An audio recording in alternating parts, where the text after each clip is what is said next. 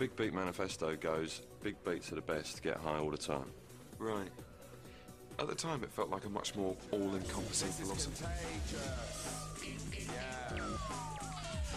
This is outrageous. This is contagious. Sorry, I, I didn't see you. Looking straight at me. Must get injured. Well, y- you should be more careful, you jizz cock.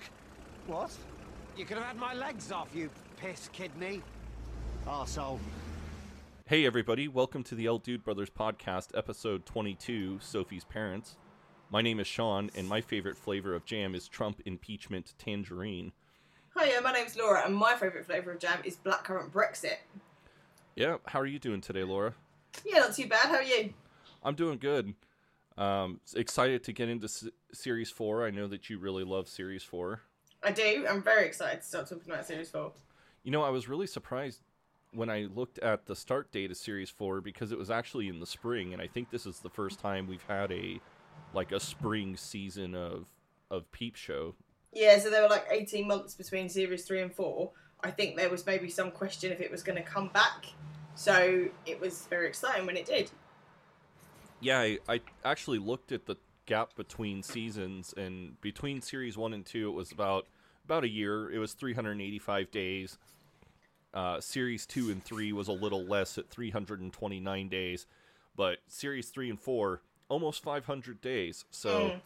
Yeah, no, I uh, definitely think there was a question mark over this being recommissioned. So I'm really glad it was. Yeah, my life had changed so much since the end of Series 3 and the start of Series 4.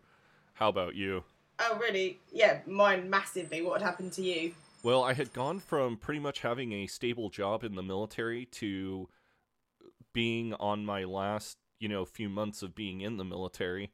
Um, I was getting ready to go back home and start going to school again and start my whole life outside of the military. yeah, my life had changed massively as well. Uh, this started airing just as I was trying to write my dissertation for my degree, which was on religion and religious iconography in the work of Charlotte Bronte, which pretty dry. So it was nice to have Peep Show in the background to keep me going. I'd just broken up as well with uh, my first love, who I was still tearfully calling the love of my life over wine, and I was acting, I was acting like a bit of a lunatic. I burnt all his stuff that he'd ever given me in a bin. I contemplated sending in the ashes. I was drinking too much. I was generally being a nutter, and I'd impulse bought a cat as well. So this was a turbulent time for me. Was this the infamous Super Hans cat? No, this was uh, Oscar, who is still with us, but he lives with my mom and dad. He's an elderly cat now.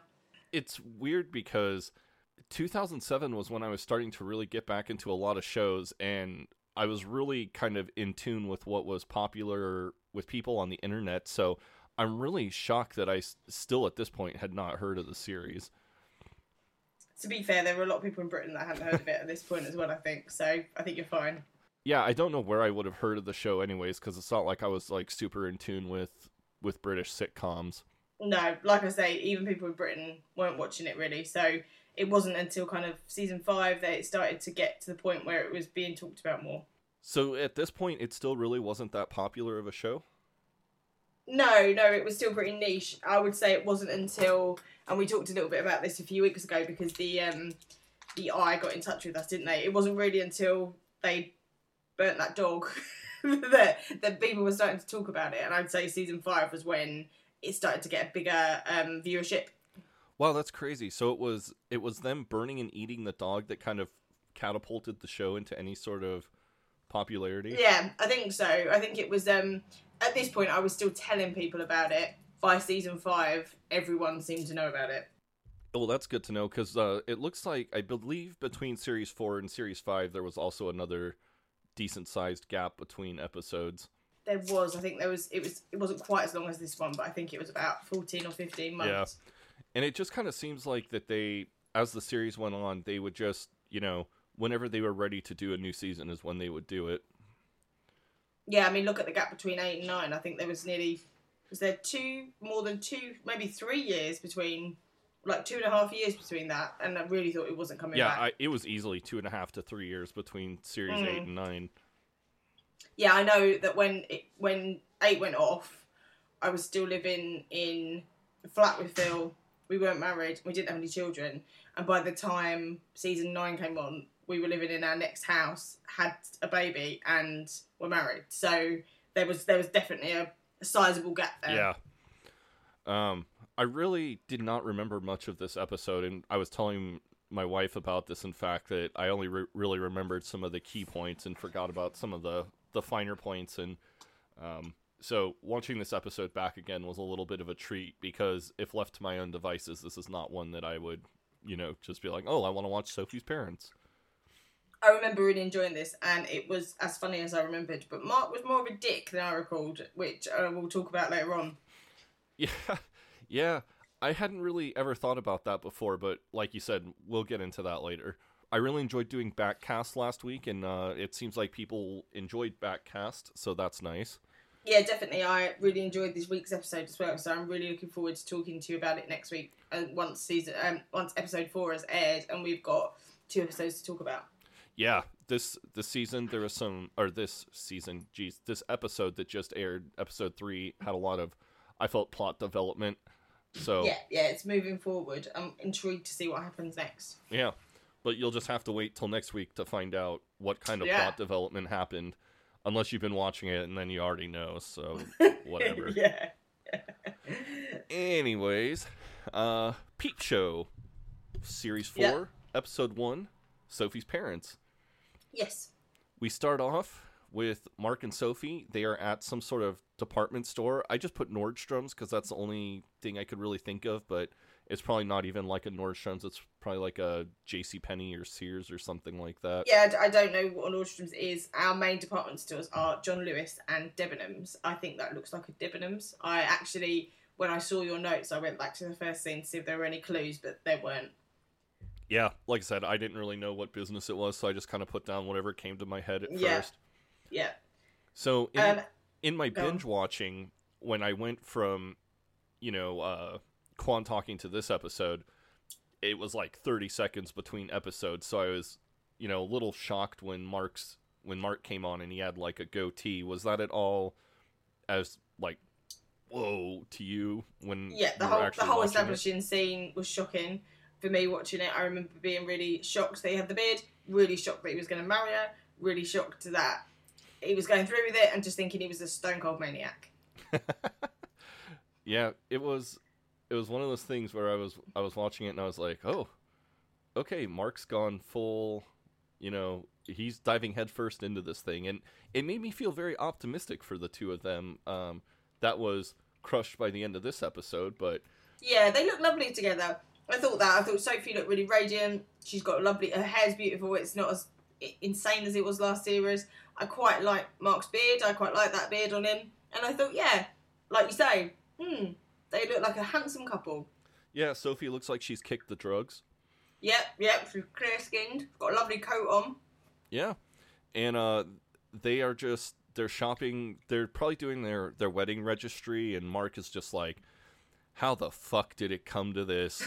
I'm getting married to a woman I may not love and I've got stupid fashionable hair all over my face, which really made me laugh considering what he's rocking in back. Yeah, I think the goatee's better than what he's rocking in back, actually. Although beards are having a moment, aren't they? Maybe they weren't in 2007. Uh, I think this was kind of the start of like the the hipster beard trend. Mm, yeah. But obviously, like you say, he's thinking about the fact that he doesn't really want to get married. So 20 seconds in, we know he might be getting married, but he's not into it. Yeah.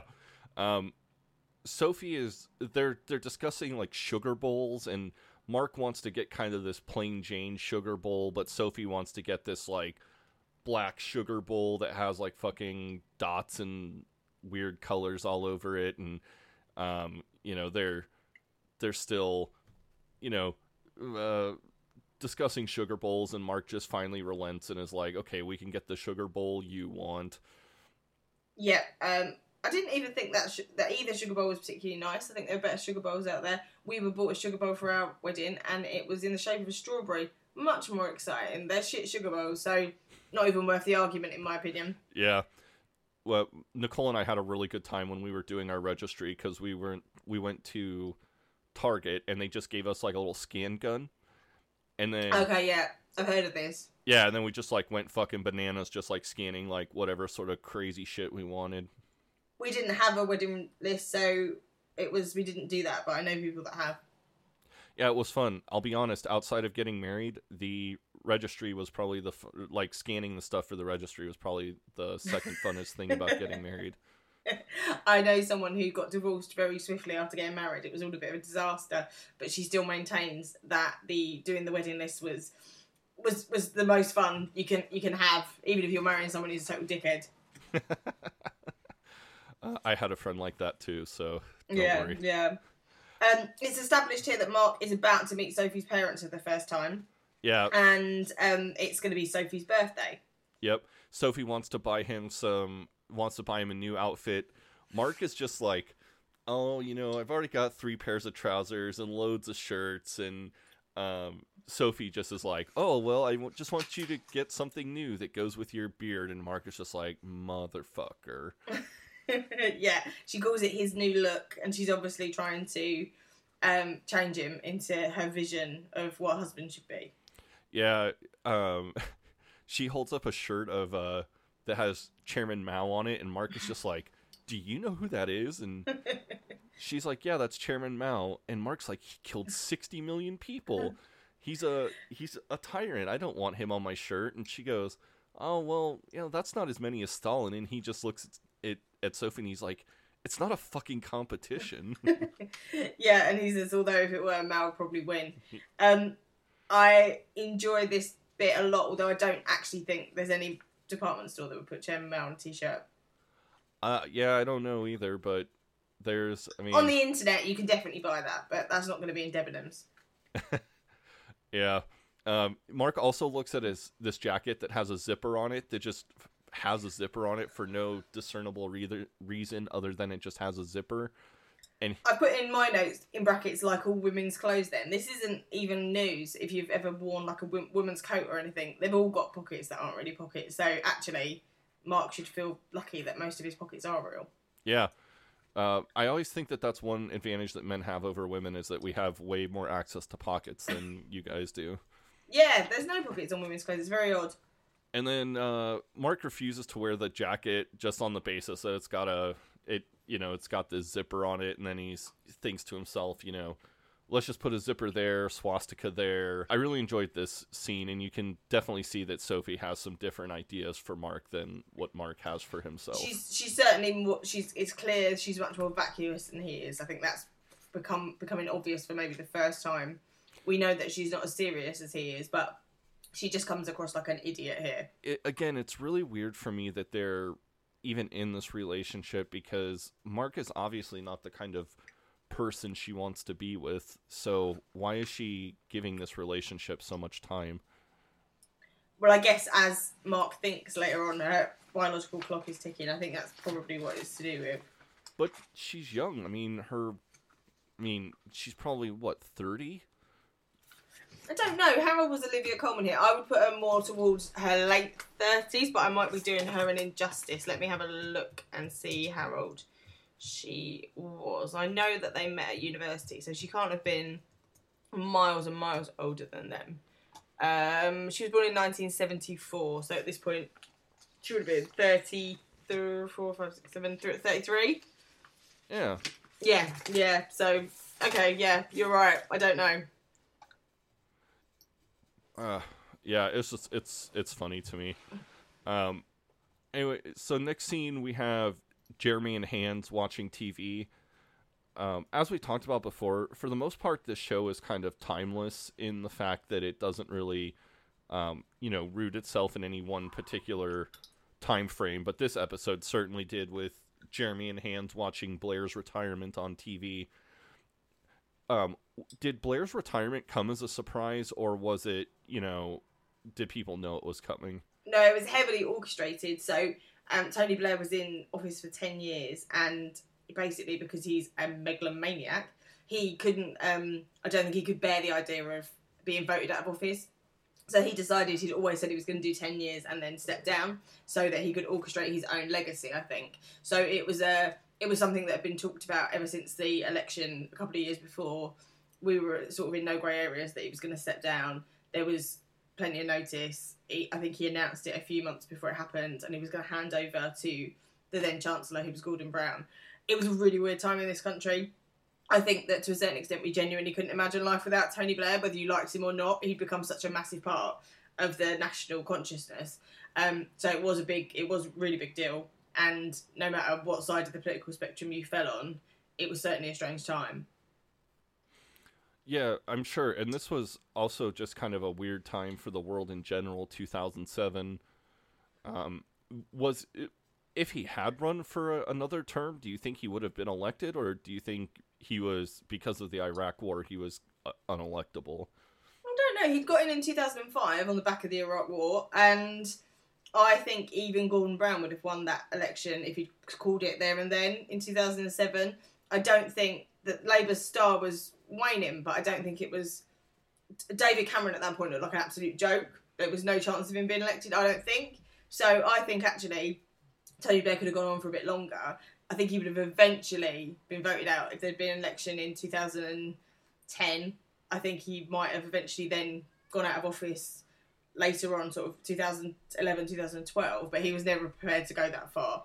Um, it, yeah, I don't know. I don't know. I think he could have gone on for a bit longer. Whilst the Iraq War definitely was a blot on his character, he wasn't universally hated by any stretch. Oh, okay. Yeah, I was just kind of I was just kind of wondering about that because they make kind of a it Blair's resignation is kind of a, a theme throughout this episode, so I didn't know if it just kind of came out of nowhere. Yeah, I definitely think it was a weird, weird thing in Britain, and it was a weird, it was a weird cultural phenomenon.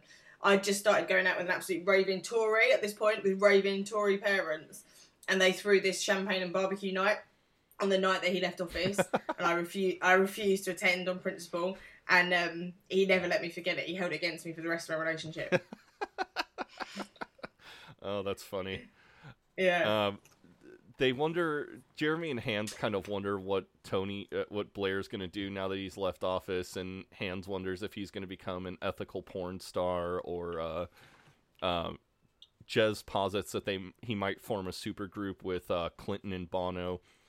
Um, yeah, and uh, Hans says that Geld- Geldof would hate that. Geldof's gonna shit, which really made me laugh. uh, you'll have to explain that one. I didn't.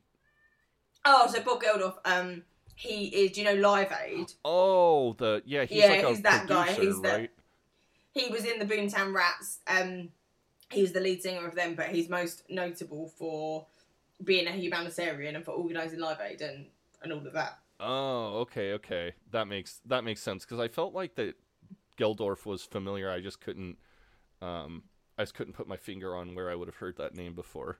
Yeah, yeah, yeah. Um, Mark walks into this scene and he's got his overcoat on.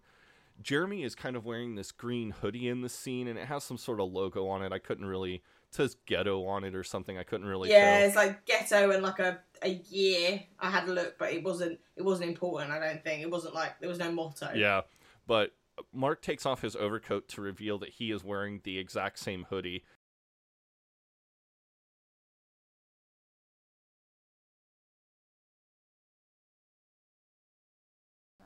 Oh my god. You're we- Why are you wearing that? Sophie bought it for me, and I, I decided to wear it home. How funny! It's not funny, Mark. It's not funny at all. Take it off. Take it off right now.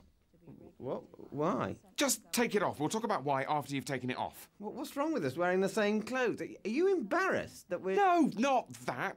Just, you know, we're clashing. We're not clashing. We're matching. That's the opposite of clashing. It's exactly the fucking same as clashing, all right? Just take it off. No, it's new. I'm, I'm wearing it in. All right, fine. If you're taking this down to the wire, fine. I blink. You win, okay?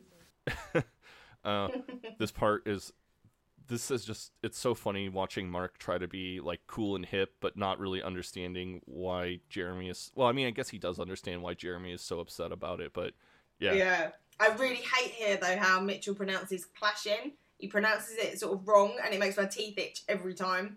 I can't watch it without kind of cringing a little bit. how does he pronounce it I don't know. He sort of puts it.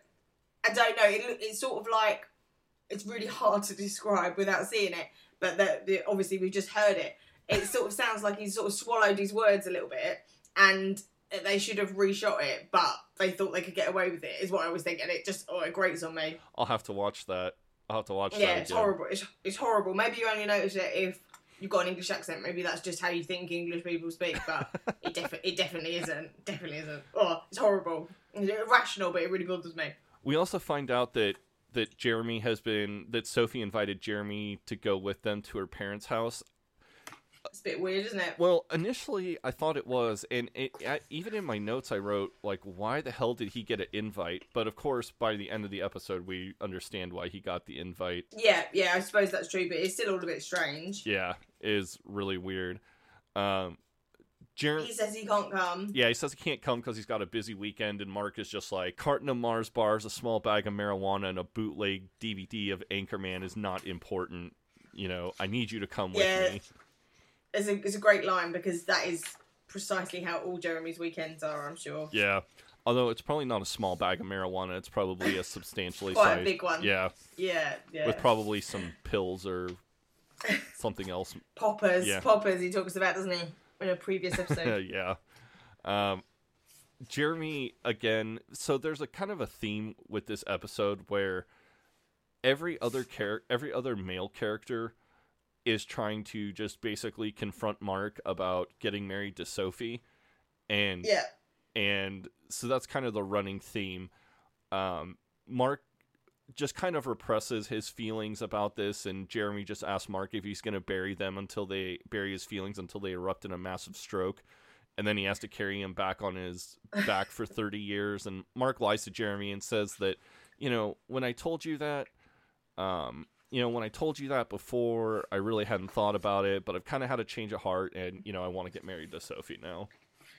I really, this really made me laugh because I've mentioned this before on air. I think that I nearly married someone who I shouldn't, definitely shouldn't have been married and definitely shouldn't have been engaged to. And several times my close friends tried to bring up with me that, hey, you didn't like him. Hey, what are you doing? And every time it would just be like, look, look, we all say things in the heat of the moment. I know when I was pissed up that time, I said I didn't love him and he made my skin crawl. But that was just that was wine talk, and you know, don't hold that against me. So I really, really laughed at Mark's uh, rebuttal that he it was pop talk. Yeah. Um, and uh, he says that, you know, Sophie is dragging him into the 21st century with meaningless logos and veneration of tyrants. And I thought that that was kind of funny because of stuff going on currently. The veneration of Yeah. tyrants, that is. Yeah, absolutely, and it's certainly true of their relationship that Mark is in about 1956, I think. At this point, that's where his social social manners are. So Sophie would be dragging him into the 21st century. He needs dragging into the 21st century. Yeah. Um, we see. Uh, next scene, we we get to Sophie's parents' house, and I I don't know about you, I fucking love Sophie's parents. Yes, they're brilliant. Um, Paul Clayton, who plays uh, Sophie's dad, is particularly brilliant, and he is hilarious in Him and Her, which if you've never seen, you you must watch. He's in the last two series, and he's just brilliant. He plays a completely different, not completely different. He's quite Ian-ish, but it turns out that he's uh, a closet homosexual who is. Um, who's in love with one of the main characters who's like 30 years younger than him and it is he plays it absolutely brilliantly I'm sorry, I I had missed it. Which show are you talking about? It's called Him and Her. It was on BBC Three. It's all on Netflix, I think, or at least it's on the British Netflix. And it stars, um, oh, what is his name? Russell Tovey, who has been in loads of things, but he was in a, an American show called, what was it called? It was about a group of gay guys. I think you probably know his face if you saw it. He was in the History Boys as well. Oh, Looking is what it's called. Oh, looking, yeah, he was great in that. Yeah, I never I've I've never watched this. Although I have seen the Doctor Who episode that he was in. Oh, okay, yeah, yeah, he was in Doctor Oh, I Who. guess he's been in a couple. I guess he's been in a couple Doctor Who episodes. I have seen both of them Yes. though. Yeah, yeah, he's he, he's one of those people that definitely you know his face. He's been in loads of stuff. Yeah, holy cow! I'm looking at his at his disco or his filmography and He's the him in it, and uh, Sarah Solemani, I think is her name. She's the her, and they um and they've got a cast of family and friends, and uh, yeah, and Paul Clayman, Clayton, sorry, plays uh, the love interest of uh, one of their brothers-in-law. oh, that sounds that sounds pretty funny. It's really good. It is really really funny. Uh, you'd like it, I'm sure. Um, but we also uh, so we have Ian Chapman who's played by Paul Clayton. Um, we also have Penny Chapman who's played wonderfully by Cheryl Campbell.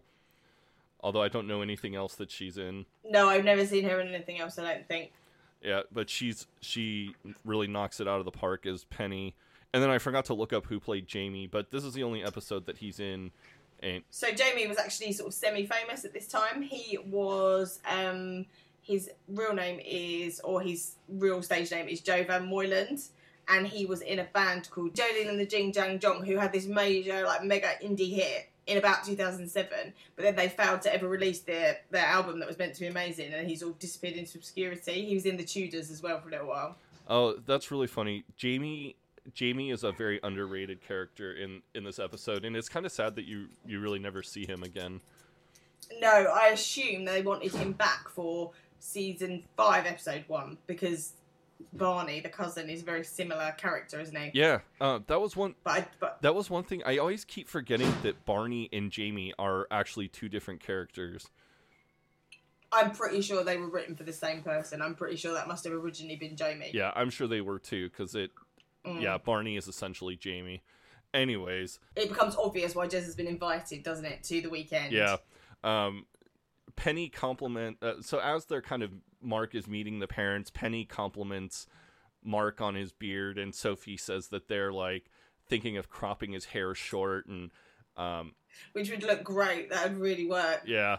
Uh, Mark is really awkward with Penny, and he tells Penny that she's very attractive, and then he's like, "Oh, really attractive? That's great. What are you gonna tell her next? She's got lovely tits." And yeah, that's a very funny, funny bit. And he then asks Sophie how he's doing, and she says to relax, they like you. And he asks Jez, and Jez just says seven out of ten. yep. And then, uh, and then as they're walking off, Jeremy's just like, "Jesus, they're gonna make marriage mincemeat out of him." Yes, um, and then we meet Jamie properly, Yep. the brother, and it becomes clear why Jeremy's been invited to the weekend because Jamie is clearly an odd guy. yeah, this is such a funny fucking callback where Jamie just walks up to Jeremy and he goes, "I loved outrageous," and Jeremy. and Jeremy just looks at him and he's like, "The hell are you talking about?" And he's like, "Yeah, your your track outrageous." And and Jeremy's just like, "Oh, yeah, okay." And then Jamie is trying to like strike up a conversation with Jeremy, and he's like, "Oh, have you ever been to the Big Chill?" And Jeremy's like, "No." And he goes, "I well, I went two years ago. I tried to, tried to sneak four beers in, but the security guard Yeah. came up to me to confiscate them. Although I don't think it was a security guard. And then my dad picked me up, and Yeah, and Jeremy's face is a picture throughout this. Yeah, and I really hate when people do this when they start telling you a story and you think that there's a point to the story, but then the story Mm. just ends and they're like, "Oh, and it was really funny." And you're like, "Oh, that doesn't really sound funny. That sounds boring as hell." Yeah, the look on Jeremy's face as well when the big chill is mentioned. Um, it, it makes me laugh because I'm sure you've seen the extras in on the season one DVD where he makes his video will, and he there's a whole bit is really funny where he talks about how he doesn't give his permission for his image to be used posthumously at the Big Chill because he went and it was shit, and he only gives it he only gives permission for his image in hologram form to be used uh, posthumously at Glastonbury, and and it's really good. So for a peep show geek, there's a little kind of you see his face with the Big Chill. And it's like, oh yeah, Jeremy hates the Big Chill. Oh, yeah, see, I didn't even make that connection, but that just makes it Mm. even funnier. Yeah, Um, Jeremy all of a sudden, like you said, he realizes he realizes why he was here. He was here to take care of Jamie. yeah. He's at the kids' table. some parts of this episode don't really resonate with me as much as I think that they probably should. But this scene really cracked me up. We've got Ian, Mark, Jeremy, and Jamie, and they're all just kind of walking through the countryside, and they all have guns except for Jamie. And um, Ian is telling them, you know, like anybody who's standing behind me, keep your gun pointed to the ground, etc., etc. Um, It's a very country scene. It's not something I'm familiar with. It's the sort of thing I've only ever seen in films. But I hope the country is really like this with men in wax jackets and and rifles and pheasants. yeah. They shoot blackbirds, trespassers, and eventually, because of the EU themselves, EU themselves. Yeah. Um, Jamie is still kind of just endlessly telling Jeremy stupid fucking stories, and uh, yes, he tells him that he went to Warwick for a term, but he left because they were all a bunch of fakers, and he doesn't care. But he's still got the bag they gave him at Freshers Week, It- and he'll show him the bag later. Yeah, it's a pretty cool bag from what I hear. yeah, and Jeremy again, his face is just like the fuck. Yeah. Um, he tries to engage in like actual normal conversation, and he asks Jamie where his gun is. Um, Ian, Ian just instantly says, "Oh, he doesn't shoot," and Mark, like very earnestly, is like, "Oh, right, do you not believe in?" And before he can even finish, Jamie just says, "I'm not allowed." yeah, and it's like, and I think Mark even thinks, doesn't he? Don't ask, don't ask why, or is it Jeremy that thinks don't ask? But No, it's Mark, Either way, yeah. we as the audience are like, yeah, don't ask, don't want to know. Yeah, he says, "Don't ask. Yeah, don't ask why. Don't ask. Don't tell." Um, at this point, Jamie kind of walks off a little bit, and Jeremy's just like, "Oh, I see why I'm here. I'm Jamie's little bum boy for the weekend." And um, Yeah, I, he calls himself the bum boy or the fluffer. Really enjoyed that. Bum boy is not an expression I've heard for years, and really laughed at. It's something my dad would say. It's a really unpolitically correct thing to say, and um, and of course, fluffer is just it's a very funny image. yeah, it and it's really true. It's really the reason. Oh yeah, it's exactly what he is. He is the fluffer. Yeah, it is 100% the reason that he is there is because they need somebody to keep take uh, to take care of Jamie. hmm Um, at this point, they shoot their guns, and Mark manages to hit a pheasant, which he's really proud of himself for. And he's like, you can see, like a child, like he's really pleased that he's done it. And Jeremy just says scathingly, "Oh, well done, you've killed a sentient being." yeah. Um, unfortunately for Mark, he did. He only winged the quail. He didn't actually. Uh, he didn't actually kill it. So yeah, it's um, it's still sort of writhing when he when they when it hits the ground. I thought this part was really funny because the props department should really give themselves a hand here because the quail is fucking hilarious. Like it looks real, and then it is like it, but it's like twitching and shit. It's Yeah. so goddamn funny. And um, Ian tells Mark that he's got to finish it off. So Mark goes to try and shoot it, and he's like, "No, don't shoot it! Like strangle it." So Mark picks it up and then just pulls the head clean off the body, and the blood spurted out, and it's grim. Oh, this is so funny. Mark Mark um, initially puts the gun like God, probably like six inches away from the from the bird, and is just getting ready to shoot it again. And uh, Ian is just like, "No, God, don't shoot it!" And um, he's like, "You've got to wring its neck." And Mark just looks like terrified. But I've got to be honest with you. I fucking wouldn't know how to wring a bird's neck. Like, I don't think it would have been the hugest thing ever for Mark to go, Yeah, I'm sorry, I don't really know how to wring a bird's neck. I mean, he's a I city, absolutely he's a city guy. Yeah, exactly. He's a townie. Eh, he's not done this before. Get, cut him some slack. It, I'm sure it'd be fine to shoot in the head. What's the worst that could happen? Yeah. And so, um, anyways, so he twists the head and he just twists it a little too hard. Um, he twists it just a little too hard and just rips the head right off. And holy God, it is so fucking funny. Oh my God. yeah, and, and the look on his face and the blood's going on him, and he just looks appalled. Yeah. Um, at this point, Sophie just like kind of comes over and is like, "I brought tea and coffee for the huntsman." And and Jeremy, what does he say? Like, uh, Uh, no tea for the Beastmaster. Thanks. He feasts on the blood of his prey. yeah. And Mark just looks absolutely terrified, and he's just like completely covered in blood. It's Yeah. really really funny scene. The quail is great. The props department should just give themselves a giant hand here. Props to the props department. Yeah, yeah. Uh, next scene, we are at a pub called the Round Bush. Um, Ian hands Mark a beer, and he goes, "This beer has a nice soft head to it, but I'm sure you'll see to that in a hurry." Which, goddamn, really made me laugh. Yeah, and it's clear this has probably been going on all afternoon. Probably head jokes have been being done for the last sort of five hours. yeah. Uh, Sophie tells Sophie tells her dad to just kind of chill chill out a little bit here, and you know, um, yeah, leave it alone. It was horrible. Yeah. Um, Mark is also still wearing his leather, his new leather jacket with zippers on it and a t-shirt. It also looks like he's wearing jeans, which is totally unmark like. very unmark. He looks very uncomfortable. Yeah.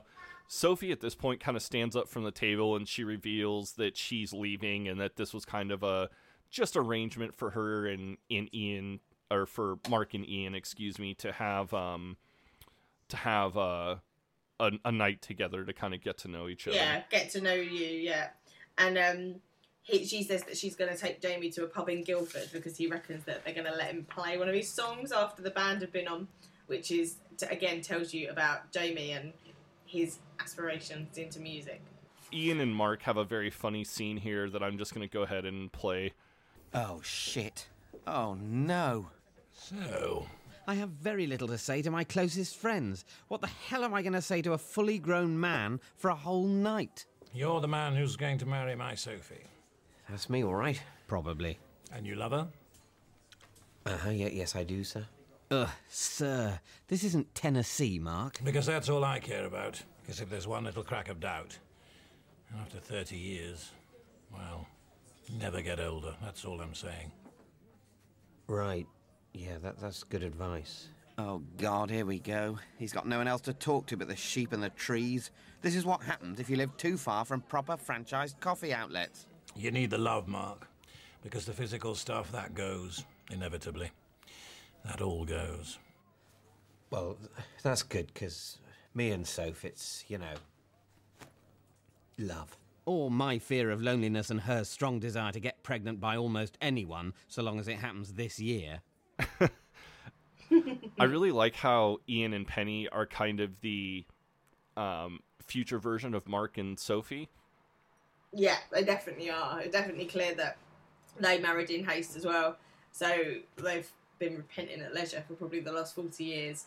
Yeah, it really cracks me up. Um, you see, you see Mark kind of realizing that if he gets married to um, that if he gets married to to Sophie, that he's going to be Ian in ten years. Yeah, I always have a problem a little bit with this in terms of, and this is true of the whole situation with Mark and Sophie, that he makes this comment, doesn't he? He thinks that the reason that they're getting married is because of his loneliness and her strong desire to get pregnant by anyone as long as it happens in the next year or this year. And he, Mark, never ever expresses any desire to have a child. He doesn't seem like the sort of person that should be having a child. He, this doesn't seem to be entered into his decision whether to marry her or not, but he clearly knows that she's going to try and get pregnant immediately, and it doesn't seem to bother him very much. I think it would. I'm sure it would bother him more if he re- if this was real. Yeah, yeah. He he definitely never, you know, he never shows any desire to have a child. So it's weird that this is kind of the reason that he's wanting to stay with Sophie. Yeah, I agree with you. 100%. Yeah, it's like it doesn't seem it doesn't seem to scare him enough that she's gonna immediately try and have a baby with him because he should be much more scared of that than he is. I think. Yeah, yeah. Uh, he he seems like to just be very nonplussed about the whole thing. That Yeah, yeah, he's not taking any responsibility for his own life here, is he at nope, all? nope, he sure is not. And we just kind of see that happening more and more. The pretty much the entire theme of this season is people trying to talk Mark out of getting married, and Mark just being committed to the cause for better or for worse. Yeah, absolutely. Um, now we get Jeremy back at um, at uh, Ian and Penny's house, and the one thing that like, uh, so when the scene first starts, you see Jeremy walking through a door, and he's got a bathrobe on, and it's clear that he has nothing on underneath the bathrobe. I mm-hmm. really find that's weird to do in somebody else's house. Like, especially because now we find out that he's in the kitchen with Penny. Penny is cooking, and he's just hanging out in his bathrobe. Like, I don't know. I, I just think that's so fucking strange. I don't know. I guess it's not really any different to being in your pajamas. And I suppose if you, it was night time, and maybe he'd had a shower. I mean, I agree with you. I think it's odd to put some pants on, but I'm. I'm not. It's not the weirdest thing about this scene by any stretch of the No, imagination. no. I mean, on a scale of one to ten, this is very low on the uh, the weirdness scale. But I guess Jeremy hasn't got many inhibitions, has he? That's clear throughout. So, no, I wouldn't wear a dressing gown with nothing underneath to hang out with my mate's fiance's mum or dad. Uh, but he's a weird guy. He does weird things. Yeah. Um, she uh, Penny tells Jeremy that it's nice that that Jamie has a friend, and um, Jeremy's just like, oh, um, we just watched Lion King and Fat Boy Slim DVDs. Yeah, exactly. It seems to think that friend is a strong word for, for what he and Jamie are. yeah. Uh, Penny at this point tells Jeremy that they have two cars already, and that she would give him Nana's old VW Golf with the provision that he comes and visits Jamie. Jeremy's really excited about this. Uh, you know, free car, except it does have strings, quite a lot of strings. But I'll just ignore the strings. He's not thinking about the strings yet. Um, so yeah, he's I mean given this golf on the proviso that he comes and visits Jamie, and then she says he asks what she's making because she's clearly cooking something. and she's making Blair resignation jam. And Yeah. from here, we will pretty much play this scene. There is like a visual component to the scene that is very funny, but uh, yeah, we'll just go ahead and play the rest of it here. So, what you making, Mrs. C? Just some Blair resignation jam. Oh, right, Blair. Yeah, I see. Nice. I theme my jams. Makes them more fun. Cool. Very cool. Do you like jam? Yep. Yes. Sometimes I feel like I could do with a friend out here. Yeah, it's it's good to have a friend. Have a proper taste. Suck mummy's finger? Do I suck the finger? Good. Mmm. Very good. I mean, I've got a girlfriend. Try the Diana Memorial strawberry. Okay, I'm finger sucking. Is this wrong? Maybe this is totally normal. Maybe this is what they do in the country. Good. You like it, don't you? Yes, I do like it. Try this. Maybe she just likes having her fingers sucked. I mean, I don't mind, but eventually it's going to get cloying. I expect you've noticed that Ian's a little older than me. He used to enjoy doing lots of things that he doesn't like doing anymore. No, yeah, I'm, I'm sure. So, there you are. I'm a woman, Indeed. and you're a man. Technically, mm hmm. Yes. So, what are you going to do about that? Okay, it's not going to be just the jam. So what am I going to do? It's almost like a moral decision, but not really, because no one will find out.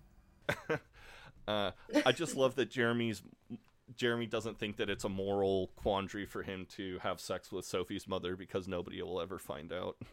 No, with Sophie's married mother, it's just grim. It's so grim, and even for Jeremy, I think this is a low point. Yeah, I think so too. But this just goes back to what we talked about way, way, way, way, way back in I don't even remember what episode it was where we talk about how Jeremy's dick always does the thinking and he never really Oh yeah, when he when he shagged Tony when he was married. Yeah, to yeah, Nancy. he has Yeah, no control over yeah, his sexual yeah. I think you said he has no control over his sexual destiny. No, that's exactly what I did say, and that's exactly true, and we see that again here. Yeah. Uh, we now see that Mark has shaved off his goatee and he couldn't be happier. Jeremy Jeremy and Mark are sharing a bed bedroom together and it's got these like little single beds in there. Jeremy appears to be nude in his bed, which I was just like, okay. I mean, they have lived together for a while. It doesn't shock me that, you know, he would s- Don't we see? Don't we see right in episode one, series one? Does isn't he Stark Bollock naked, and Mark thinks something like he literally doesn't give a solitary shit. Like Jez, I think Jez walks around the flat naked all the yeah time. so it's probably not like a huge deal to him but um, again they start talking about the wedding and um, you know mark mark agrees that he's going to call the wedding off but he just wants to find a place with nice surroundings flowers coffee and sedatives medical assistance too and music Yeah, and uh, Jeremy says that all sounds great. Where's he going to find this magical musical medical breakup hospital? yeah yeah um, at this point there's a knock on the door and and mark is just like jesus pretend you're sleeping pretend you're sleeping. And uh, so they start like fake snoring but penny just opens the door anyways and um, mark is just like oh yeah um, we're practicing sleeping. I'm just teaching jeremy some techniques. And penny just she has this kind of like lewd look on her face and she's like oh he's got plenty of techniques. And Yeah, and Mark realizes that they've slept together. yeah, and he's so upset with Jeremy here, and he's just he tells Jeremy he's just like, "Don't smile at me with that smutty smile. You are not James Bond." And Jeremy just kind of looks over and he's like, "Ah, yes, but I am James Bond. yeah, and his Mark is appalled with this, quite rightly so. And he says that she's not she's not off Hollyoaks. She probably had a ration book, which I think is a great line. yeah, it, this scene is so goddamn funny right here with just them kind of real, especially with like the slow realization uh, that Mark has that Jeremy like slept with Sophie's mom. Yeah, it's it's it's brilliant, and Mark is rightly appalled, and David Mitchell plays that with absolute pin precision. It's so funny. Yeah, I would be pretty. I'd be pretty upset too if if my friend hooked up with my fiance's married mother. So he has every right to to be upset.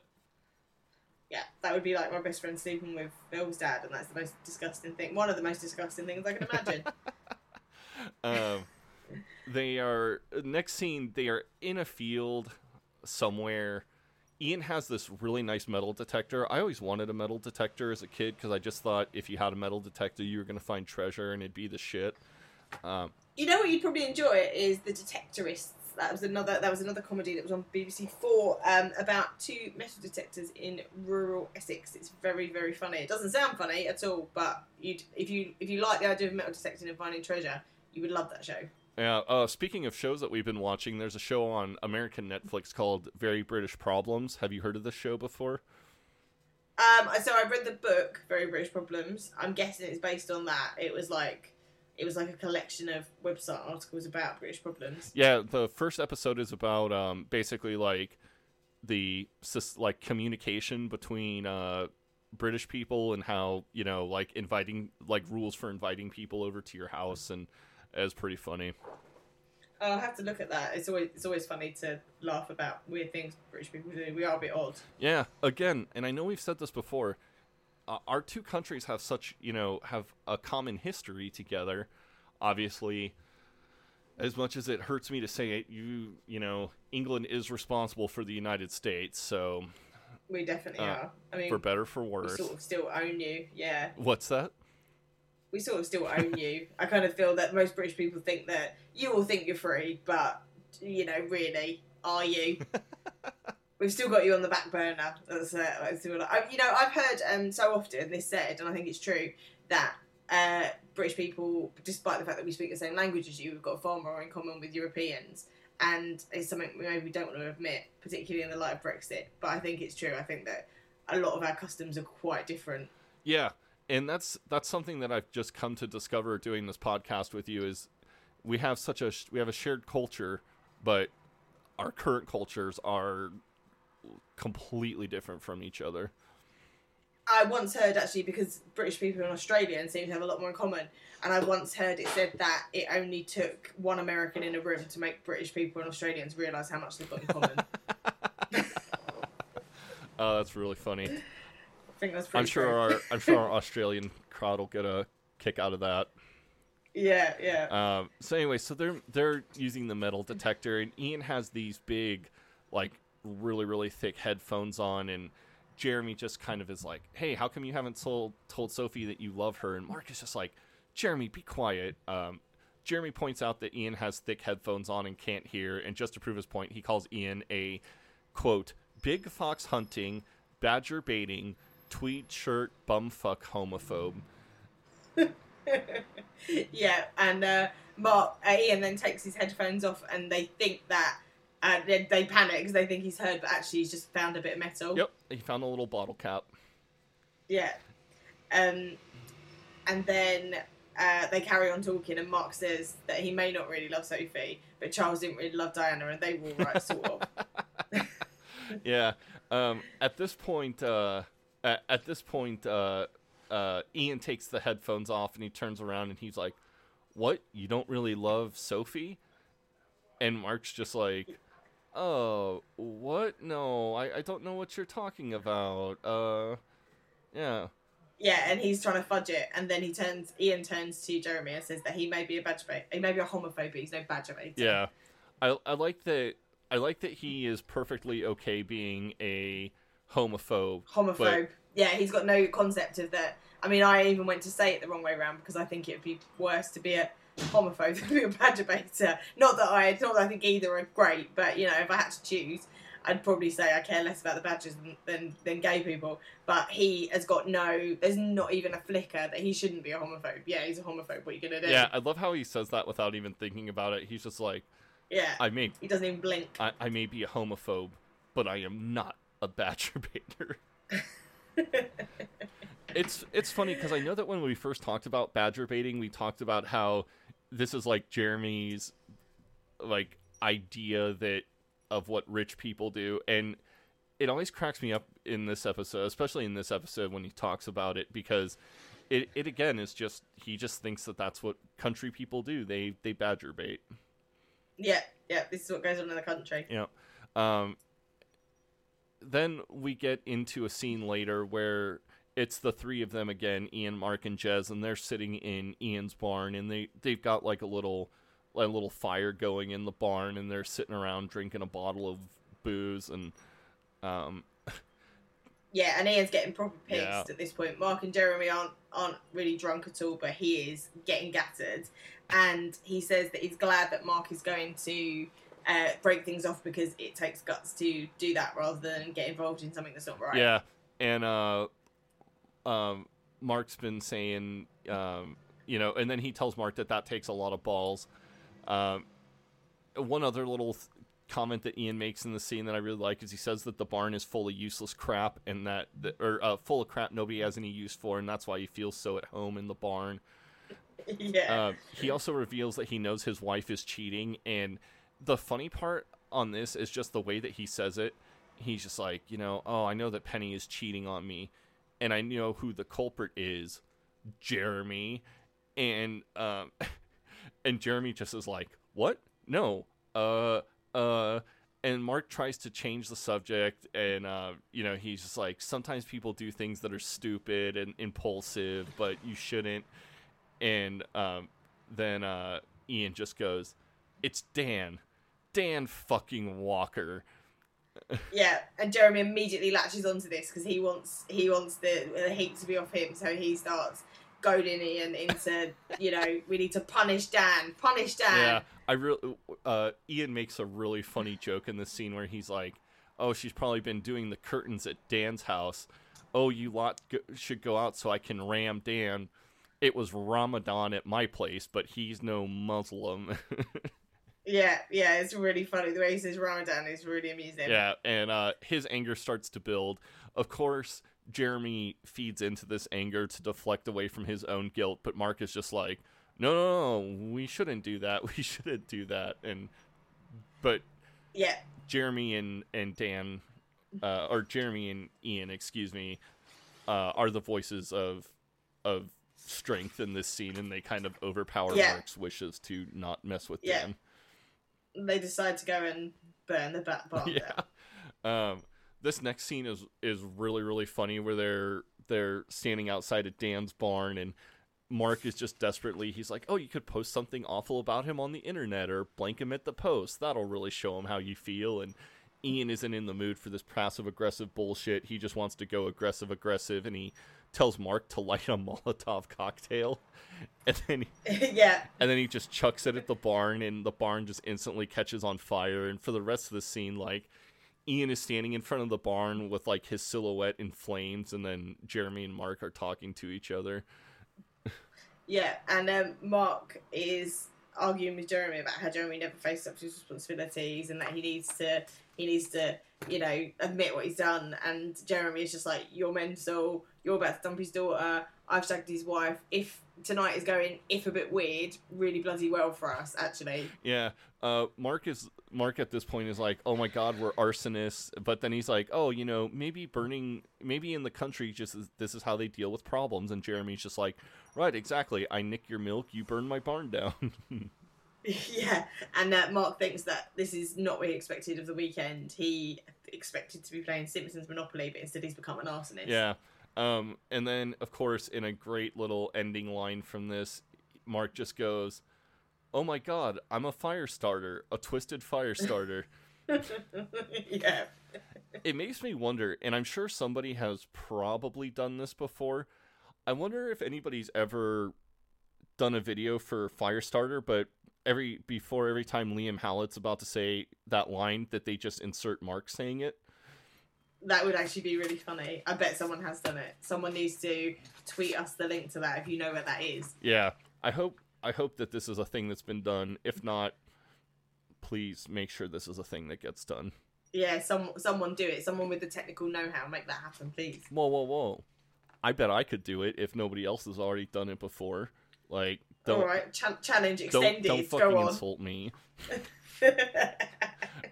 uh, anyways, uh, uh, I'm just kidding. Sorry. Uh, next scene, we have Jez, uh, Mark and Jez, and then Sophie and her family, and they're just kind of toddling down the street. They're not really walking any, you know, at any sort of like blistering pace whatsoever. No, they're wandering around a very quaint-looking chocolate Yep. box country street with a cobbled street, and it's all very pretty. And there's a few different conversations going on. Um, they Jeremy starts it off by thinking that he is a motherfucker. That is literally what I am. And Jamie is creeping up to him about London and talking about how awesome London is. Yeah, yeah, in uh, Um, he asks him what the King's Road is like, and Jeremy's like, "Yeah, it's awesome. It's got Pret, and it's got Virgin Express. It's got massive gap." And um, and Jamie's just like, "Oh yeah," he's so impressed by everything that Jeremy's saying. Yeah, it's funny because in this scene it becomes clear that that Jamie really thinks that Jeremy is like hotter shit than he actually is. Yeah, and then uh, Jeremy's thinking, I bet he thinks that I'm his way into the music business, and then he's like, "But you can't come into the music business because the music business is full." Yep.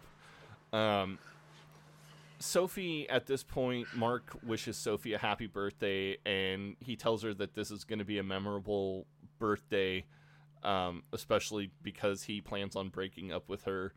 Um, Sophie wonders what happens to his beard, and Mark says his razor slipped. Uh, this is actually a thing that has happened to me, um, where I went to go shave my beard, and I forgot to put the razor guard on the on my clippers. Right, so you just took a lump out yeah, I just took a lump out of it, and I was like, "Oh my god!" And so then I had to try to even it out, but I really couldn't even it out. And so yeah, so then I just ended up being clean shaven. And then my wife came home, and she just looked at me, and she was like, "What did you do? What did you do?" yeah, we uh, we had a similar thing. So my husband has a beard mainly because he looks about twelve underneath the beard, and when he first started teaching, he realised that he had to grow a beard just to not look like one of the kids. So he grew this beard, and when I was pregnant with our elder daughter, he had a similar razor slip incident and ended up not quite clean shaven, but with much less of a beard, and he looked. 14 and I was like you need to do something about that because I'm not having a baby with a 14 year old like people will ask questions Oh, poor Phil. so yeah, he he's, he's got he's got the beard. He's keeping the beard until he's at least like fifty, and then he'll hopefully look fifty underneath the beard. Yeah, I have a real baby face too. When I don't have my beard on, it, or when I don't have my beard on, sounds like it's a fucking fake beard. But uh, yeah, yeah, I have a real baby face when I don't have a beard either. So it is weird when I I shave my beard. I do look substantially younger than thirty six. yeah. When you work, I mean, when you're working in a in a school for the children, it's especially at this point when Phil was first doing it, he was only twenty two. So it's probably best to not look like you could be one of the students. That's not going to give you the authority you need. Right, right. um, at this point, Jamie walks up to Jeremy and he asks Jeremy if he's listened to his track yet, and um, and uh, he's like, "Oh, it's probably shit, but if you get high, it might sound all right." Um, Yeah, and Jeremy's just like, oh, you can see the eye roll, just like, fuck off. um, we get to kind of where they're going, and it's a house with like a giant bow and a, a giant bow. Um, yeah, like a bow, I guess is Yeah, on the across the front of the house. And they're like, "Oh, here's your here's your birthday gift. It's Nan or your wedding gift. It's Nana's cottage." And Mark is just like, "Oh, oh, oh," and so all of a sudden he's way more interested in getting married to Sophie now. Yeah, he's suddenly there's some real estate involved, and he's not quite as upset as he would have been about the marriage, which paints Mark in a worse light than I wanted him to be. I kind of was disappointed in him in that. Yeah, I was a little disappointed in him too, but he, you know, I mean, his he has the right idea, which is where they, you know, fix it up, do a quick sale, get a flat in Barcelona and a house in the Ardennes, um, you know, she can have the flat and he can live in our the Ardennes, and they'd hardly see each other. So you know, this is actually a best case scenario for him. Yeah, but it's still him profiting immorally from someone else's dead nan. Not cool, Mark. That is true. That is true. Yeah. Uh, yeah. Um, they uh, he thinks that maybe the house will need some sort of uh, looking at. He says Nana probably needs the roof and the and the the stone wall looking at or something like that. But he is very very happy. Yep. He is very happy with this house. And I gotta say, Yeah. I would be very, very happy with that house as well. Yeah, yeah, it's a, it's a nice. I'd love someone to just give me a house. Oh, a house and a fucking car? I mean, Jesus. Like, Yeah, not not bad. They've done pretty well yeah, the El this. Dude brothers make off like fucking bandits in this episode. When my nan died, I think we had. I think she left like I don't know a table and chairs, some photo albums, and some debt. That was all we got out of when my nan died. It was uh, there was no house. There was no nana's cottage. We get back to Sophie's parents' house, and this scene is really, really funny. I really wanted to put the audio of this scene in here, especially the birthday part, but the birthday part is so visual. I highly just Google Sophie's birthday, and you'll see it. It's very funny. it's very funny. She's coming down the stairs in kind of a medieval princess headdress, and she's coming down the stairs to "Happy Birthday" by the Altered Images, um, and it it makes me laugh.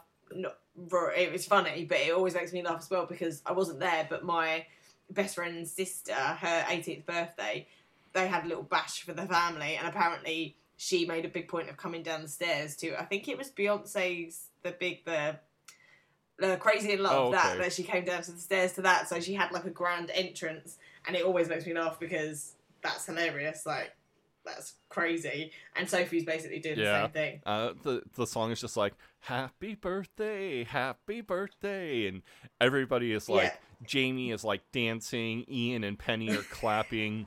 Mark and Jeremy are just looking at each other like, "What the fuck is going on here?" It's super funny. It's also really funny as well because every family has got like weird shit they do, I Yep. think. And when you're not in that family, you kind of like side eye whoever's with you. So I know there are things that my family do that Phil is just like, what is this like so confused by? And similarly, things happen in other families that you just think Yep. this is bizarre. So when you're in other people's celebrations, like birthdays or weddings or whatever, it is re- really funny. Yeah, you just kind of roll with it, and you know you don't really think about how weird it is. Um, Yeah, yeah. Jamie comes up to Jeremy and he's asking Jeremy about the track, and Jeremy lies and says he did listen to the track, and uh, Jamie's like, "Oh, well, what's your what's your favorite part?" And Jeremy's just like, "Oh, the lyrics," and Jamie's just like, "But but there is no lyrics," but and Jeremy just doesn't even you know like he just ignores it, you know. Yeah, yeah, yeah.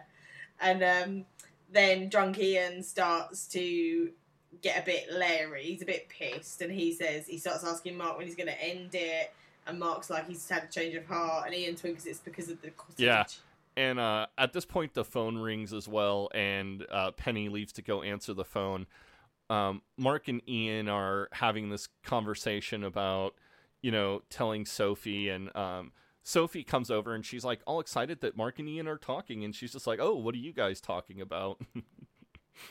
Yeah, and then Ian starts off on a, another general rant about Dan as Penny comes back into the room, and Penny's clearly very cross with him, and Ian then just drops the bomb of he doesn't love you, he doesn't really want to marry you. yeah. Um, I really like this. She comes in and she's like, "Oh." Uh, Penny comes back in the room and she's like, "Oh, Dan's barn burned down and they think it's arson." And Sophie's just like, "Oh, that's so sad, poor Dan." And then Ian's just like, "Boo hoo, poor Dan." Uh, and Yeah. then he's, you know, he accuses Penny of sleeping with Dan, and then Mark changes the subject and asks if anybody wants to play a game of Risk, but Ian, Ian doesn't want to play Risk. No, no, no. He wants to play the No. truth game, and Yeah, and he's he says Mark doesn't want to play. and let's just hear how that that goes. And How about you, Mark? Me? Tell us the truth. The, the truth? you can't handle the truth. Tell everyone. Come clean about you and Sophie. Do you know, I fancy a, a nap. A, a nice, relaxing nap. Tell them you don't want to marry her. Mark? That is a, a terrible thing to say. Tell the truth. The truth. The, the truth is that I love Sophie very much and, and am very much looking forward to marrying her. You, Mark, are a greedy little. F- Well, I may be many things, but at least I'm not a barn burner. right. Thank you. He did it.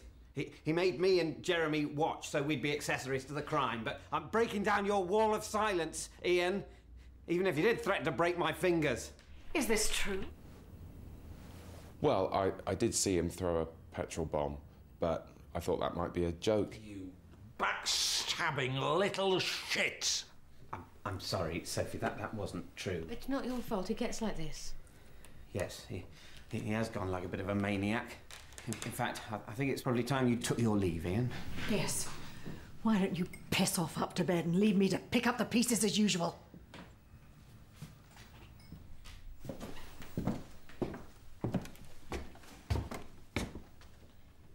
Sod you all. Okay, in a way, I've made a good impression. I mean, it wasn't me who set fire to the barn or screwed Penny. In fact, I'm winning. I'm getting half a rural cottage, and all I have to do is enter a loveless husk of a marriage. So, yeah, I really like that part. And again, we see kind of future Mark if, you know, uh, what will happen to Mark if he gets married to Sophie in this scene. He's Yeah, he's really immoral here and grim. He manages to pass off what Ian is saying, which is the truth, as being part of a delusional drunk man's rantings. And he, I think this is maybe the worst we ever see Mark behave. He's horrible here. you know, I I don't know. I agree with you on one hand that he is being very horrible in this scene, but I mean, is he really being that bad? Yes, he's he's changed his whole. He's turned on an absolute sixpence. He's changed his whole reason for marrying. He doesn't. He didn't want to marry Sophie. He knows he doesn't love her, but he's completely revised that opinion because she's got a house. I don't know. I mean, I think the house is a bonus, but I don't think the house is the sole reason that he's doing it. I'm not so sure. I'm seeing a much darker side to to Mark in this rewatching than I've seen before. I don't I don't like him here at all, and his his jumper is also shit. That bothers me.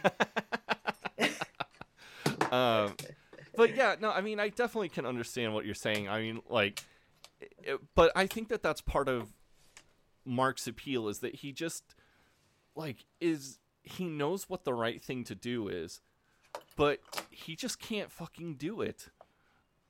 no, no, he definitely can't do it. He's yeah, he's incapable of doing it, and I feel a little bit sorry for Ian here. I have to say because Ian is only telling the truth after all. Yeah, and yeah, Mark does a good job of basically making Ian look like a fucking complete mental case in this scene. Yeah, yeah, he definitely does. So bad Mark. I don't like Mark here at all. Yeah.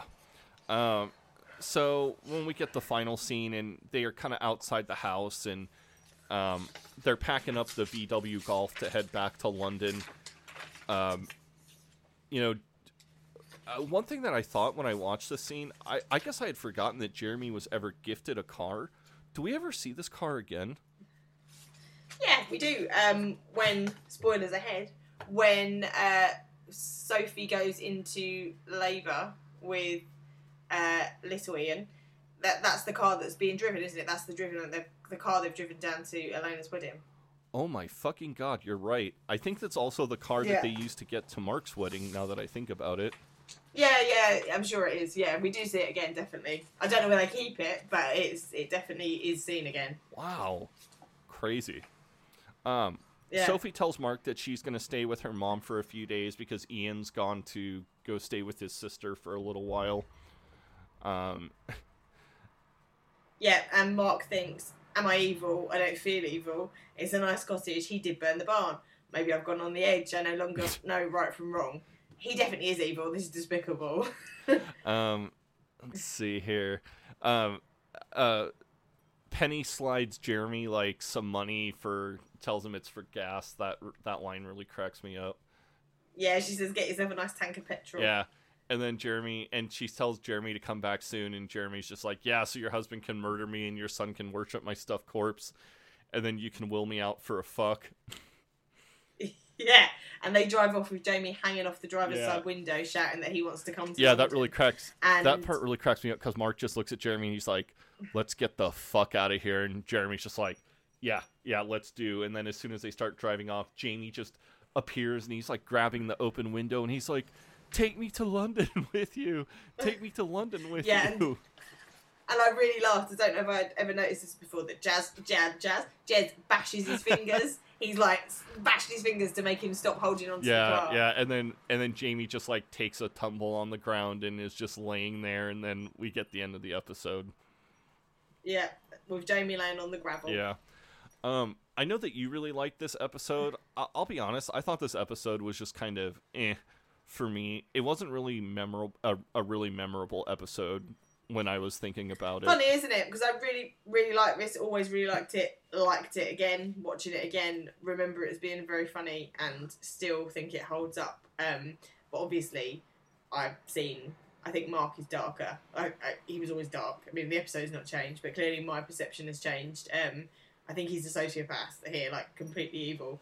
Jeremy is, despite the motherfucking, he's the voice of reason in this episode more than once.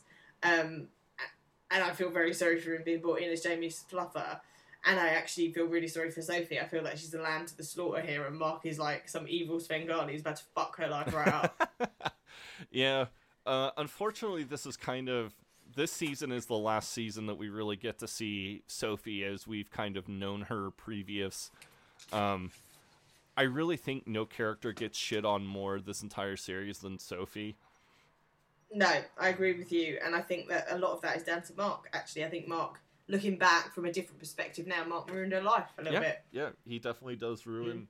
He definitely does ruin her life. Uh, excuse me, let me say that while I'm actually talking into the microphone. Yeah, he definitely does ruin her life, and yeah, we'll. Of Yeah. course, we don't know that at this point. Um, I remember when I was watching this, I actually thought he was going to go through the mar- with the marriage. At this point, I was like, oh, I guess he's just gonna gonna do it. So good you, for him. you know how I knew they were never gonna like actually stay together, and I'll talk about this more at the end of the season. Is there's no never any arrangement made for them to live together. there is, there's not, is there? And I said, was saying this the whole time. I remember saying this to people as we were watching it, but there's no arrangement for them to live together. So clearly, clearly, if they go through this marriage, it's not going to work out because it's never said where they're going to live or how they're going to live or where Jeremy's going to go. Yeah, I guess I never thought about that before. Considering even right up to the episode where he's going to get married, Jeremy's like, "Oh shit! Like, what am I going to do?" It's like, but he's not actually asked you to move out, and he's not said he's moving out. Like, what's happening here? Wow, I never thought about that before. That's kind of a big plot hole. Yeah, maybe I'm living too relentlessly in the real world, but this always bothered me and continues to bother me. No, I don't think you are. I I I think that that is uh 100% an issue. Yeah, yeah. Because even with the Nancy visa wedding, it was established that Nancy was going to live with them, but it's never spoken that Sophie's going to come and live with them as a three. It's never spoken that Jeremy's going to leave so Sophie can move in. It's never said that Mark is going to move out with Sophie. Weird. Yeah, and considering that uh what is it, series 6 or 7 is the one where he he's dealing with Dobby wanting to move in. Yes, uh, series seven. 7 or 8, I yeah, I think it's series Yeah, it's 7 or 8, yeah. I can't remember. And I uh, I agree with you that that's like a massive deal in Mark's life is that she's going to move in and like it's a huge commitment and it's never spoken about with Sophie. So Huh. plot hole. Yeah. Mm. Boy, if I'd been reading the message, if I'd been reading message boards, and I would have seen this like crazy woman, I don't think they're gonna get married Yeah. because they haven't talked about moving in together. I'd just been like, eh, she's fucking out of her mind. Uh, shut up. Uh, yeah, no, it always it always bothered yeah. me. Um, uh, one thing that I do like about this episode is that it 100% shows you where the season is going. Like, there's no doubt, you know, where these six episodes are headed. Yeah, definitely. We know he's going to go through the wedding, whether or not the marriage is going to work out or not. And we, yeah, and that in itself is pretty funny in a sort of black kind of way. That's that's one thing I think I I would say about that I don't like about series 9 even though I know we're jumping ahead like 8 months of podcasts. But um you know series 9 I felt like was two two arcs of 3 episodes. But there's not really like I I didn't really feel like that there was a complete you know story. Whereas I feel like this series, there actually is an ongoing plot where you know it's the wedding and it starts it establishes in this episode where things are going and then in the actual episode the wedding it pays off of the prior six weeks and i i just didn't feel like i got that from series nine No, I, I wonder if this was meant to be the end. I wonder if they thought that, that maybe they'd they thought they were lucky to have it commissioned for this, and this was going to be it, and maybe they felt like they had to tell a whole story in a in a season because this was going to be the yeah end of it. i mean spoiler alert uh i'll be honest with you the wedding actually does feel like a series finale like it Mm, it does. It could easily yeah be. and I- and to be honest i don't think it would have been a bad series finale it'd have been funny No, no, I agree with you. I think that I think that might have been what they were. I think they might have thought that this was it. This was the end of it, and that they had to complete it because it feels like a completion. Not to say that it doesn't. It doesn't continue to be good. A lot of it, but season five sort of seems a bit like the beginning of Act Two. Yep. If if it was a play, it'd be cut into two halves, and series one to four would be one act, and five to nine another act. Yep, I think. I would agree with that. But let's uh in in in like 10 weeks when we're talking about wedding, let's we should revisit this conversation. Yeah, absolutely. Um we've got Peep Show Culinary with our good friend Don Yes. Taylor. I felt bad because he sent this to us last week while he was hunkering down from a hurricane. He sent this to us and I told him, "Oh yeah, we didn't need it this week. I'm sorry, man." Uh, sorry, yeah, Johnny. sorry, Donnie. Um, but I appreciate your hard work. Um, don't worry, we're not going to feast on the blood of our prey like Beastmasters. No, this week will be considerably more enjoyable. Maybe even the tastiest peep show culinary yet.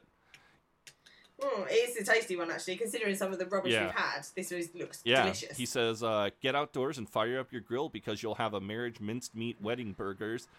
Just think normal delicious burgers, except grill them while you're saying poor bastard and feeling sorry for Mark or someone else you know who's getting married. To drink with your wedding burgers, have yourself either a nice tall glass of premium lager with a bit of a head on it, or a carton of Mars bar milk.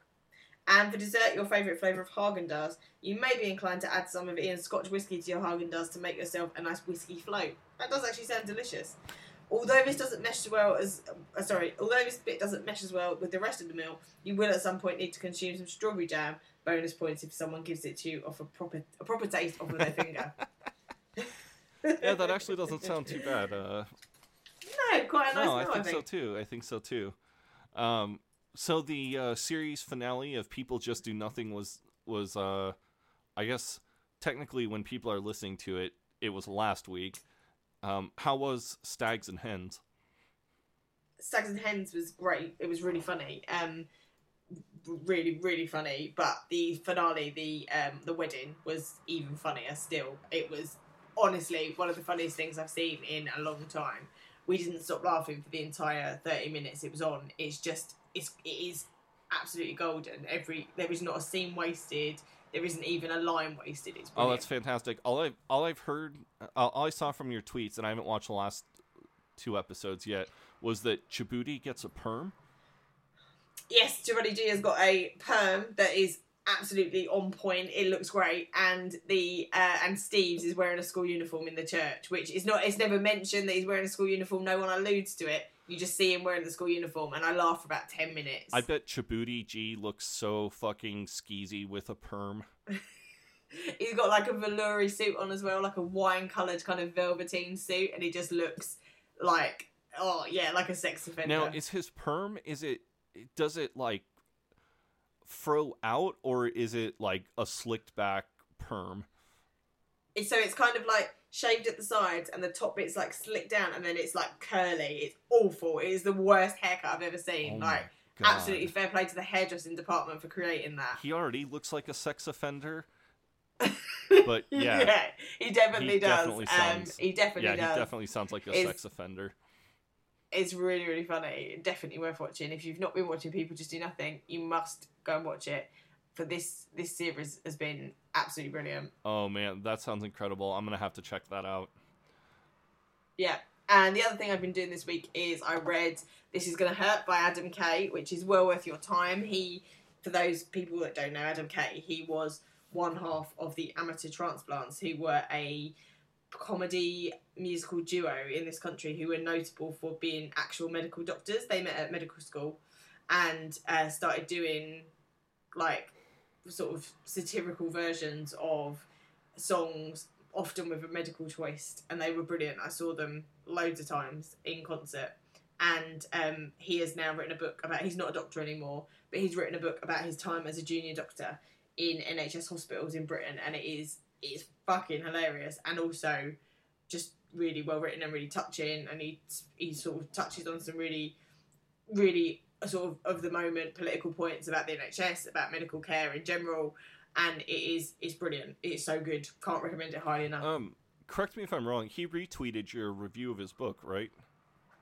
He did, yeah, yeah, he did. Um, and he is, uh, he's a, he seems like a really nice guy. Like I say, he was was on the kind of in like the music scene doing these satirical things for years, and we used to go and see him in Balham, and then they kind of they got massive. They had um, the London Underground song, which went viral in about 2005, and we used to go and see them in Balham, and then they got huge, and they did this um, this sellout tour that ended with a massive gig at the Indigo 2, which is like the smaller concert venue inside the O2 in London, and then they disbanded, and he gave up uh, medicine, and since then he's been writing. He wrote a sitcom that was much underappreciated and very funny called Crims, and he's been writing on loads of things and now he's written this book and he just seems like a really nice guy he's really clearly very naturally very funny and um, and this book is like a culmination of all of that Oh, that sounds that sounds really cool. Um, sounds like a book I yeah might want to... and it's not it's not too hard going despite it's quite heavy subject matter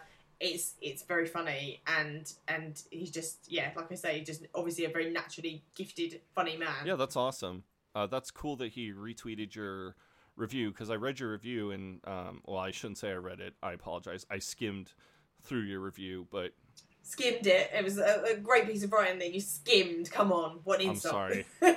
I will I will take some time to read the full thing. Um, Laura, Laura's Yeah, book reviews yeah, are worth it. fantastic. She very very talented writer. Oh, thank you. I it's uh, it's about my only skill. I'm not much of a talker, and I'm probably not much of a teacher, but I am quite a good writer. So there you go. And I love reading books, so it's nice to talk about them, and it's nice to chat with other people on Twitter about books. So And I don't know if I'm going to get in trouble for this, but I've been listening to a new podcast. Uh, it's called The Dollop, and I'm sure that there's a lot of our American listeners maybe have potentially heard of this show before. Is it's quite popular right now? Is this the one you were telling me about that condenses bits of Yes. history for Yeah, for dummies? Yeah, it sounds yeah, good. it's an American history podcast, um, but it really focuses on kind of the more obscure parts of American history. Um, it talks about just kind of famous people, and I'll be honest, almost every episode has some sort of twist, or you start to think that it's headed in one direction, and then all of a sudden they swerve you like a completely different direction. But I have been listening to it like quite a bit since Sunday, and I fucking love it. Um, even if you're not in American history or interested in American history, there's just listening to some of the crazy shit that used to happen in this world is it's really it's really funny. Um, the two guys that are on the show have really good interplay with each other. Um, and it's a short podcast too for like the ground that they cover they usually the episodes clock in at pretty close to an hour so it's a fairly short podcast which can be nice sometimes Oh, I'll have to. I've, I've downloaded it, but I haven't listened to it yet because I'm currently listening to an audio book about the Duchess of Cornwall, which sounds boring as shit, but it's actually quite interesting. But I need something. I need some light relief. I need something funny, so I'm gonna listen to that next. Okay so i was i would recommend you can the episodes there's no like any sort of like sequential stuff um but kind of my favorite early episode is called competitive endurance tickling um Yes, yeah, you told me about that because then you were telling me about the HBO documentary Yes. that you also Yeah. watched. Yeah, yeah. Yeah. So after you after you listen to competitive endurance tickling, um, I highly recommend finding the documentary Tickled, and it's a, they're good companion pieces to each other. Yeah, I will definitely do that. I definitely, I thought that HBO documentary looked very interesting, so I will listen to that first so I understand what I'm watching. Yep. And then uh, did we talk about this week's episode about? Oh yeah, I guess we did. We talked about that earlier. Yes, we did. Yeah, we talked about it at the start, didn't we? So Yep. yeah, really looking forward to recording next week about that. Yep. Uh, well, next week we will have backcast number two. If you guys do have any feedback for us about any of the se- series four peep show episodes or the next or episodes three and four of back, we will be more than happy to take your feedback. I I apologize that we we solicited and we actually got a decent amount of feedback for our first backcast, but just because of the length of it, we didn't really get a chance to read any of it. So No, I, we're actually on point with our length today, though, considering that there's some stuff to edit out, and we're going to be like bang on an hour and a half, I think. So well Yeah. done us. Well done us. for yeah, well done us. once. Yeah, yeah. Look what happens when we keep the uh, fucking tangents off to a minimum. yeah, yeah. All right. Cool. All right, Anything- then.